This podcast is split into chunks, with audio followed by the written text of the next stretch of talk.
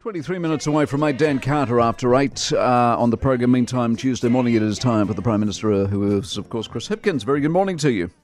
Good morning. You should read, uh, you sound depressed. Why would you be depressed, Chris? I'm not depressed, Mike. I'm not depressed at all. You should read Dan Carter's new book. It's called The Art of Winning. Oh yeah, yeah. Well, I tell you what, I'm I'm I'm fully intending to win, so uh, it'll it'll be good motivation. How's the laser focus going for you?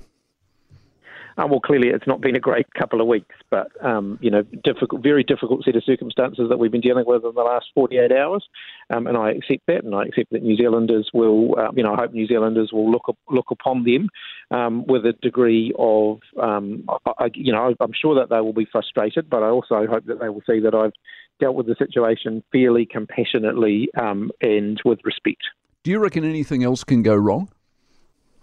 Um, well, I've been in politics a long time to know that you know it, it, a week is a long time in politics, and you never quite know what's going to happen from one day to the next. Um, I deal with events as they arise. Have you considered in your quiet moments that this has gone so badly wrong uh, that you could have no conception when you took that job in the latter part of last year what would unfold in the first six or seven months of this year? Oh, it's certainly been an incredibly challenging start to the year. I never would have envisaged that we would be dealing with, you know, several natural disasters in rapid succession. Um, you know, there have been some challenges internally within the government. There's no question about that. Um, there's been a, a, deteriorating global economic environment that we've been in. Um, we've, we've been, you know, faced with a lot of challenges in a very short space of time. I was referring really to the internal Labor Party challenges. Do you think that running that sort of line during the election campaign is going to go well for you? Um, well, you know, ultimately, I can, you know, speak to the circumstances that I've faced as prime minister. That's the nature of the job. You, you deal with issues as they as they come up. David Parker's comments, by the way, no one's addressed this. Uh, he talked of being disappointed and you disappointed in the tax decision. Is that a breach of cabinet rules? I mean, ministers put up uh, policy proposals to the cabinet. They're not always accepted. That's not unusual. That's happened plenty of times before, including under different governments um, and ministers may be disappointed by that. And in some cases, they'll indicate they want to move on to new challenges and to a different portfolio. Um, that happens from time to time, and you know that's that's happened here. It is the nature of collective decision making, though. Ministers work up proposals; they won't mm. always be accepted by the cabinet. Correct. I understand that part, but he went further and dissed you in public. Is that a breach of the cabinet rules? I don't believe he dissed me in public at all. I think he's indicated that he worked up a proposal. The proposal wasn't accepted. He was disappointed by that, and he's moving on. Okay. When you look at, I've, I've done the exercise of going through all the ministers and the various portfolios. Do you know how many ministers of customs you've had?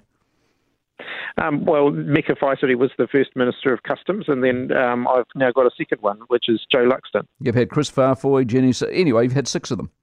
There have been well, four ministers of health. Minister, and the time I've been Prime Minister. No, no, no, no. I'm just talking since you guys have been in government. Just an astonishing turnover of talent. There have been six ministers of police, four ministers of justice, four ministers of emergency management, four ministers of forestry, five ministers of oceans and fisheries. You're shuffling portfolios like there's no tomorrow. Glenn, actually, if I went through your friend John Key's government, you'd find that there were portfolios that had four or five ministers in them too during the time that he was prime minister. That's Over nine years. Of, that's the nature of. of well, of nine, nine, nine years versus five and a half years. Um, well, you know, there are reshuffles. That, that's the nature of the way cabinet uh, government yeah, of works. Course. And some but there's reshuffles and reshuffles, and then you go into reshuffles and reshuffles. It's a lot of ministers well, and a lot of reshuffling. Yeah, I'm sure, Mike. If you wanted to, you could go back and find examples of that under Key, to the Key government as well. And every single one of those are as a result of demotion. In other words, there's just you've been plagued by incompetence, dishonesty, and problems in your entire time in government, as far as I can work out.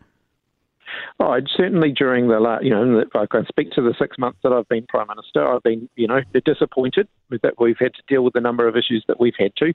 Um, I've dealt with those issues at the time, and um, and you know, we've moved on. We've focused focused forward. Okay, Matthew Reid, should he have been in jail? There's certainly a lot of investigations underway, and those investigations haven't been completed, including a current police investigation. So I don't want to make public comment about that while that investigation is still ongoing. Which which level was his offending at? The judge said it was low to moderate. The police commissioner said it was serious. Which is it? Um, well, ultimately, that's a question for the judge. The judges are the people who make the ultimate decisions on that.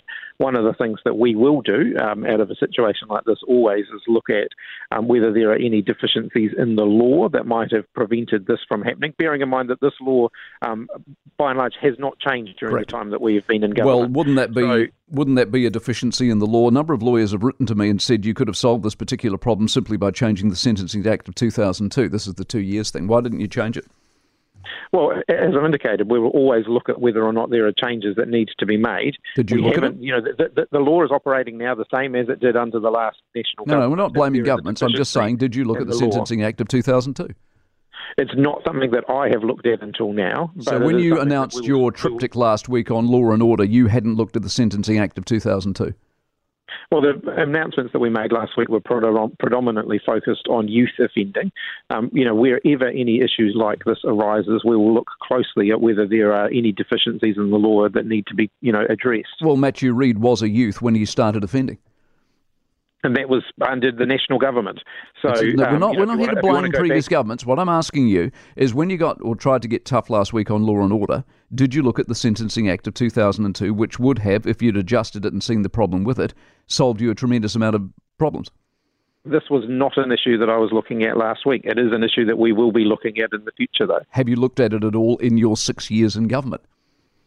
Um, well, I haven't, um, but I'm not. I'm, you know, I don't have off the top of my head what every minister might have looked at during that period of time. So you certainly haven't changed it. The point being, this this kid uh, was on an ankle bracelet, and the bar association yesterday was defending that based on the fact that under law you must consider an ankle bracelet when your jail time, having been discounted left, right, and centre, gets below two years. Does that need addressing? Do you think?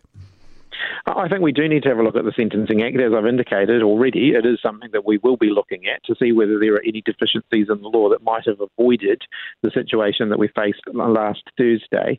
Um, I want to be careful about the comments I make about the individual situation, though, because it is still a, an active investigation. Um, but certainly, when anything like this happens, I think any government should look very closely at what could be learned from it. Why didn't you? Haven't you? Well, it only happened on Thursday. Um, what I'm saying is, if you look at his record, you look at what happened in the court, you look at the rules that you're in charge of, all of it's avoidable. And that's before you get to your soft on crime approach, whereby you're desperate to get people out of prison, which you've been very successful at. He was one of them. And if he had been in prison, he wouldn't have got a gun and he wouldn't have killed anyone.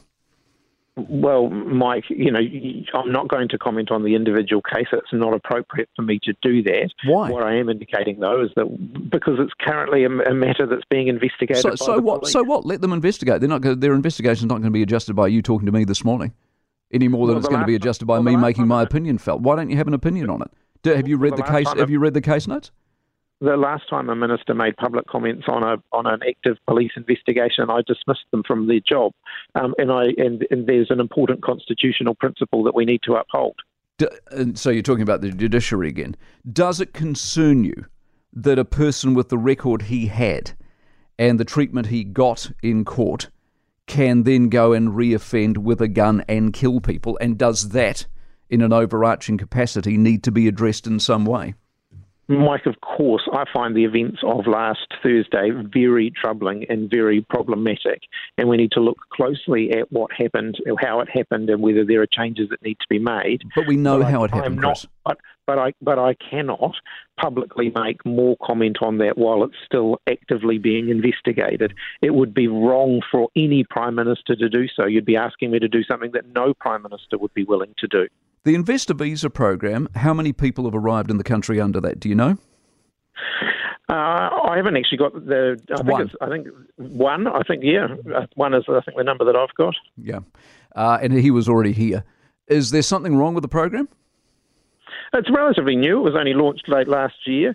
It is designed to get active investors into the country. So these, these are people who are investing in, in business, you know, directly in businesses rather than buying bonds and things that perhaps aren't contributing to New Zealand's overall economic growth. It was launched in November. We're in the seventh month. So let's call it, it's been going for nine months for the one visa. Do you think there might be an issue here?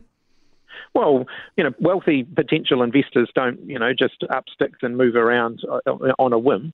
Um, it, it is only seven months. I think you need to give it time. How long? Um, well, you know, it's not. It's never going to be a large group of people we're talking about here. We're talking about, you know, creating a pathway for people who have money to invest, who want to invest in New Zealand and want to invest in New Zealand businesses. That's not going to be in the hundreds. It's normally going to be a small group of people. These investor categories generally but more than one. Generally, is is it an anti-Asian thing? Is that the problem? Language? No, I don't think so. Are you sure? Yeah. Okay. When's your tax announcement, by the way? Um, we haven't actually set a date for the tax announcement, but it'll be, um, you know, it'll be within the next few weeks. Is it going to be worth the wait? Uh, it will be modest. Um, you know, clearly I've made it, it, clear that now I don't think now is the time for major changes to the tax system. And you know, if you look at the overall you know shape of New Zealand's economy, it isn't the right time to be um, you know to be making massive changes to to tax. So it'll be relatively modest. Is it bracket adjustment and Winston beat you to it? Um, I'm, not, I'm not going to say what, what is or isn't in it, but it, it will be modest. Appreciate your time. Chris Hipkins, Prime Minister, for this Tuesday morning, 13 away from 8. For more from the Mike Hosking Breakfast, listen live to News Talk ZB from 6 a.m. weekdays or follow the podcast on iHeartRadio.